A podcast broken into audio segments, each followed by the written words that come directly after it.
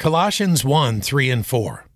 We give thanks to God and the Father of our Lord Jesus Christ, praying always for you, since we heard of your faith in Christ Jesus, and of the love which ye have to all the saints.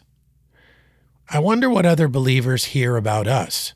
I wonder if our faith has been on display to the extent that another person would even notice and pass it along. And our love for the brethren? Is it remarkable?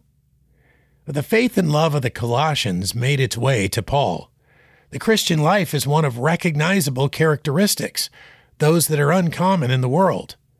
Faith is displayed when we take action based on God's command, when it seems to make no sense or is contrary to worldly ideas.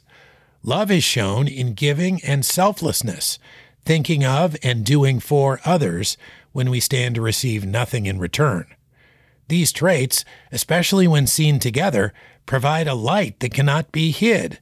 And this light, because it properly reflects His attributes, always brings glory to God. So Paul was praying diligently for these believers, and they needed it. Even in a state of obedience and fidelity, we need strength to press on. Colossians 1 3 and 4. We give thanks to God and the Father of our Lord Jesus Christ, praying always for you since we heard of your faith in Christ Jesus, and of the love which ye have to all the saints.